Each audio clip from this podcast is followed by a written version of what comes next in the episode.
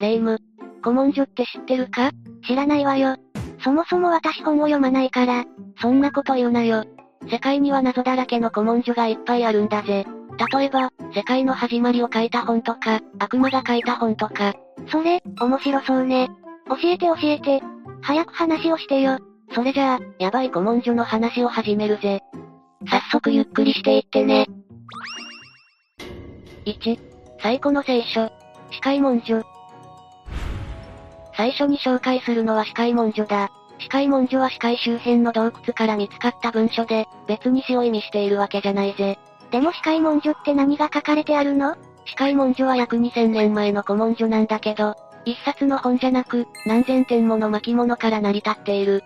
大体は羊の皮から作った紙やパピルスの巻物に、ヘブライ語、アラム語、ギリシア語で書かれているらしいぜ。中でもクムラン地域の洞窟で見つかった約800点の古文書の断片が有名だ。ねえねえ。だから何が書いてあるの？その800点の古文書に ?800 点のうち200点は旧約聖書の写本、600点は旧約聖書には含まれないユダヤ教の文書となっていたそうだ。その中には世界の終末や財宝のありかを示す文書まであったらしいぜ。旧約聖書なんて今もあるじゃない。旧約聖書の写しやユダヤ教の文書って、それが分かって何になるの？司会文書が教えてくれることは大きく二つあるんだ。まず、一つ目はギリシアローマ時代のユダヤ教の実態がわかるってこと。実は、ギリシアローマ時代の文献資料が満足に残っていなかったんだ。だから、この時代のユダヤ教がどんな姿だったかを教えてくれるんだ。へえ、そうなんだ。価値があるのね。それで2番目は？二つ目は初期キリスト教の成立を知る材料になるんだ。実際のところ司会文書はキリスト教について一切触れていない。でもキリスト教と似たような思想の集団がいたという記録が残っている。これをキリスト教と比較することがキリスト教成立の研究につながると考えられているんだぜ。つまり司会文書は、古代ユダヤ教の文書ってことね。でも、これっていつ、誰が、何のために書いたの？司会文書はいろいろな時代に書かれた様々な文書が集められたものなので、正確にはいつということはわからない。さっきも言った通り今から2000年以上前の文書であることは間違いないそうだ。誰が書いたのか、ということについては諸説あるが、当時の中心都市エルサレムのユダヤ教と分かれて、視界周辺を拠点としたユダヤ教の一派が書いたと言われているんだ。へえ、宗教にも色々な宗派があるのね。でもなんでヘブライ語、アラム語、ギリシア語と、たくさんの言語で書かれたのかしら？同じ地方でしょ？当時の地中海ではそれぞれの言葉を理解する人たちがいたそうで、ギリシア語は公用語だった。ユダヤ人の中にはギリシア語の聖書を読む人も存在していて、当時のパレスチナ地方での日常語はアラム語だったんだ。またヘブライ語は聖書の言語として神格化されていたんだ。ねえねえ、思い出したわ。その司会文書って大戦争を予言する話が出てくるのよね確かにな。最終戦争って言葉が出てくるぜ。原爆による破壊をイメージさせる言葉もあるそうだ。それを作った人たちの考え方に終末論の考え方があったそうだぜ。そういえば、新世紀エヴァンゲリオンもそんな世界の終わりみたいな話だったわ。レイム、よく知ってるな。庵野秀明監督のアニメ、新世紀エヴァンゲリオンや、宮崎駿の劇場版風の谷のナウシカでの、週末の出来事とそこから脱出する希望がテーマになっていたぜ。新世紀エヴァンゲリオンではストーリーの中に司会文書の予言が登場する。今も昔も戦争を止めて平和になることを願っているんだろうな。2、世界最古の歴史書、竹の内文書。次は竹の内文書について紹介するぜ。竹の内文書は、日本の古代に書かれた文書だ。日本の古代文字で書かれたものを武列天皇の命令で漢字かな混じり文に訳した本と、文字が刻まれた石、鉄の剣などを総称してそう呼ぶらしい。竹の内って人の名前？よくわかったな、レイム。これは人の名前から取ったんだろうな。この竹の内文書に宗教的な教えを足したものが天津教の聖典とされている。天津教ってのは昭和初期に力があった神道系の宗教団体だ。かなり露骨な義書で近代オカルトの基礎を作ったとも言われているんだぜ。オカルトってそんなにおかしな話が出てくるの？教えてよ。竹の内文書に書かれている話のスケールは壮大だぜ。世界の初めである天地開闢から始まり、日本国を作った初代天皇の神武天皇が即位される何万年前にもわたり、天皇の王朝が存在していたことが書かれてあるそうだ。すごいわね。まるで書いた人が神様みたいな話じゃない。まったくだなそれから昔、青森にイエス・キリストの墓があるという話があったんだ。あの元ネタになるんだけど、イエスは処刑されても死なずに日本に渡り、天皇に仕えたことになっている。竹の内文書ではイエスだけじゃなくて、釈迦などの大宗教の教祖は全て来日し天皇に仕えたことになっているそうだ。宗教を超えた作り話ね。どういう神経をしているのかしら？これも宗教関係だ。モーセの実会はユダヤ人向けに定めた表実会であり、裏実会新実会が竹の内文書に記されているそうだ。それなら最初から三実会にしてまとめときゃいいのにね。ムー大陸やアトランティス大陸を思わせる大陸が沈んだ記述があるんだ。しかも地図も載っているらしいぜ。それから日本人は伝説のムー大陸、つまりムー文明の人々の子孫だと言っている。ムー大陸沈没後も日本は世界の中心だったそうだ。日本のことを持ち上げるのは悪くないけど、そこまでいい加減なこと書いたら、訴えられないかしら。実際に訴えられたこともあったそうだぜ。それから最後に天皇の話だ。天皇は、天皇機船に乗って世界各国を巡洋していたそうだ。ちなみに天皇機船は UFO みたいなものらしい。でたらめでファンタジーな古文書もあるのね。しかも日本のだって言うから驚くわ。3. 史上最も謎に包まれた本。ボイニッチ趣向。お次はボイニッチ趣向の紹介だ。ボイニッチ趣向は1912年にイタリアで発見された、15世紀に書かれたとされる著者不明の古文書だぜ。未解読の文字で書かれていて、世界中で読解が試みられてきたが、未だに解読されていないんだ。え？それって世界に存在しない文字ってこと？読める文字じゃないらしいな。長年にわたって解読ができなかったが、文法は存在するということと、挿絵が当時の技術では不可能なほど精密。ということは誰もが認めている。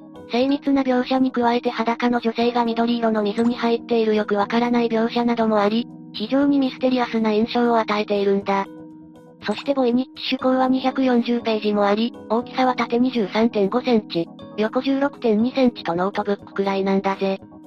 ボイニッチ手稿に書かれてある文字はどこの国にもどの時代にもないものなの？そうなんだ。ボイニッチ手稿に書かれた字はどの言語にもどの文明にもない文字なんだ。何かの暗号じゃないかっていう話も出ている。しかし、デタラメに書かれたのではなく、一定の法則性があると言われているんだぜ。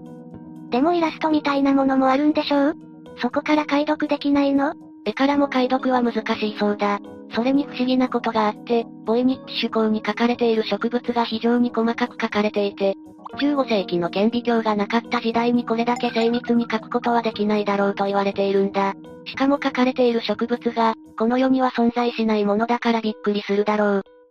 へえ不思議ね。その古文書は未来とか、宇宙から来たのかしら？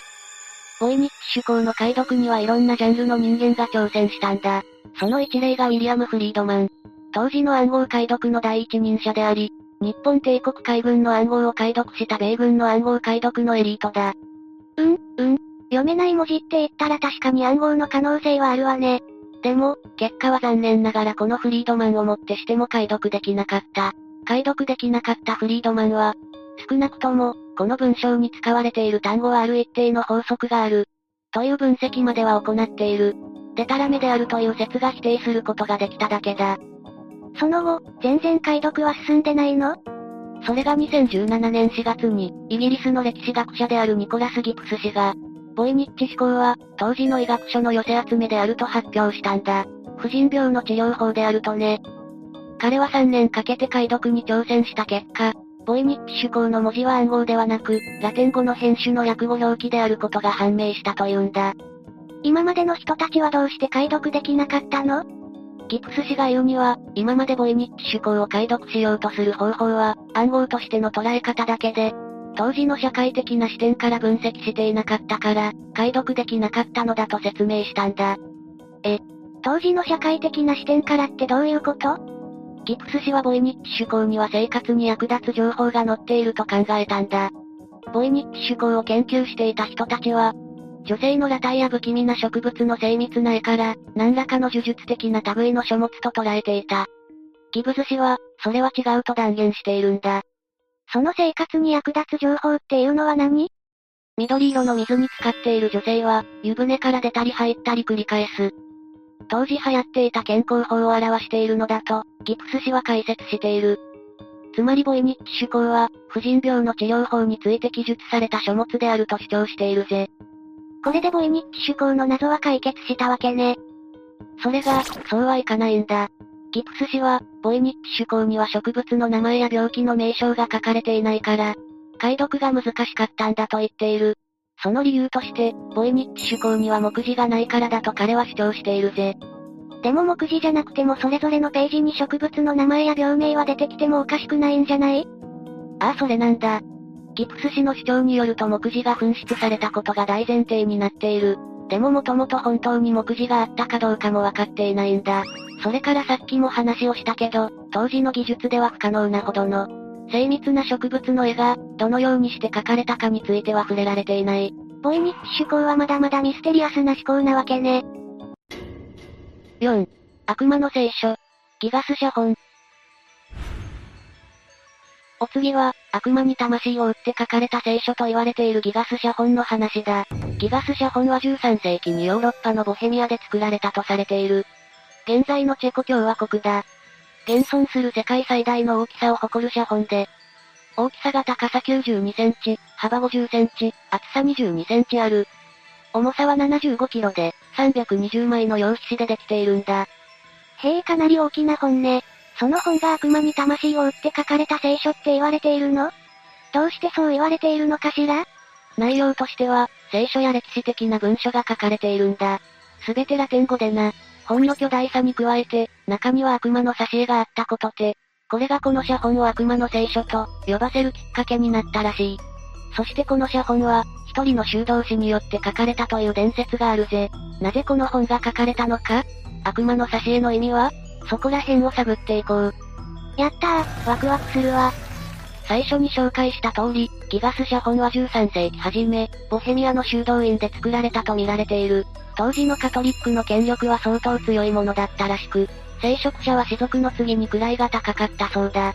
その頃、現在のような印刷機械はなく、本の製本は修道院の仕事の一つだったんだ。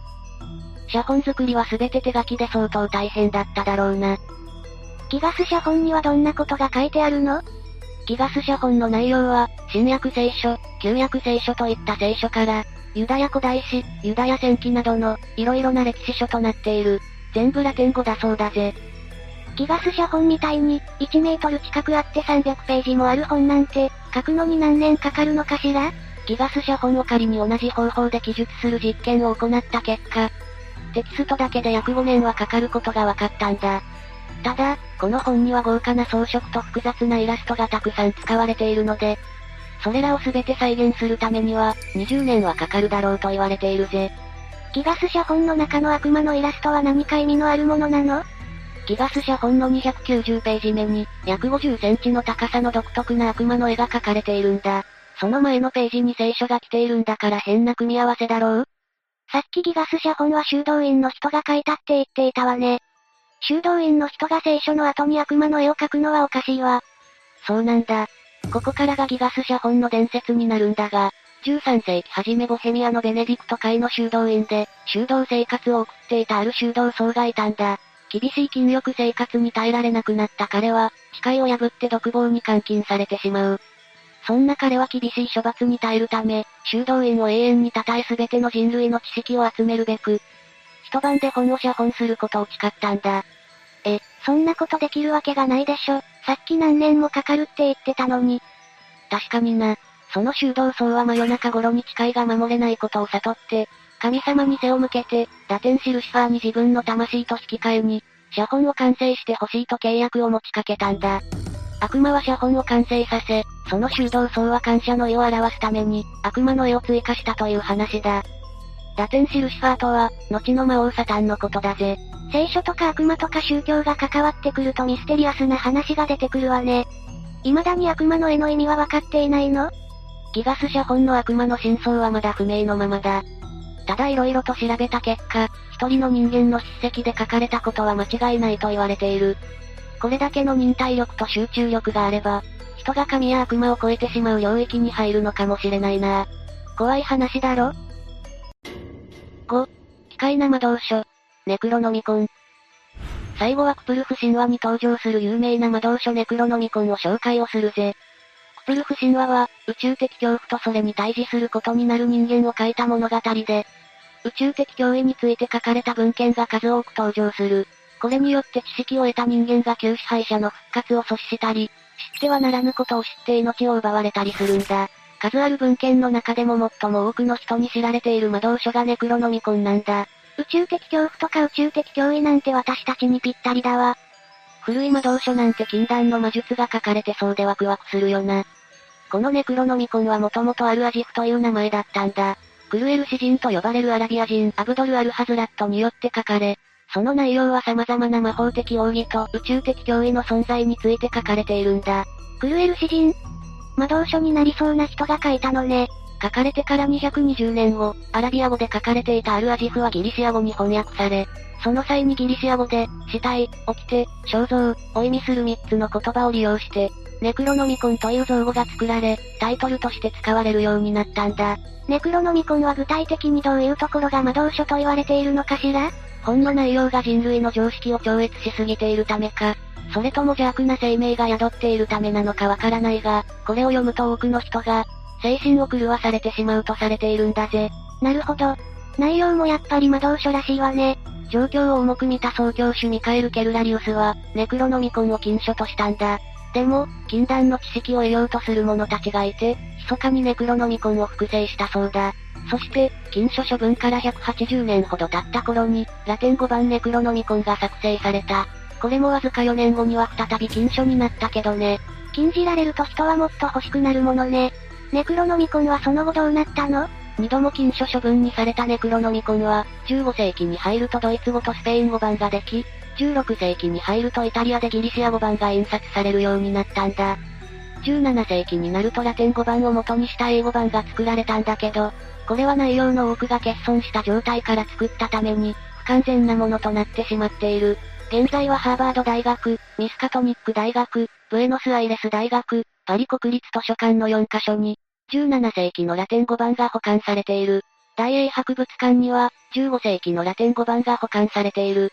でもその全てに欠損している箇所があるため、完全なネクロノミコンは存在しないそうだ。やばい本なのにすごい人気ね。クプルフ神話の中でも有名だからこそ、なんとかネクロノミコンを再現したいという人たちが現れるんだ。例えば1978年にジョージ・ヘイが、魔導書ネクロノミコンを出版した。これは、ラテン語英語版に翻訳したジョン・ディ博士の文章を解読したもの、という設定で出版されたんだ。ほら、やっぱり出てきたのね。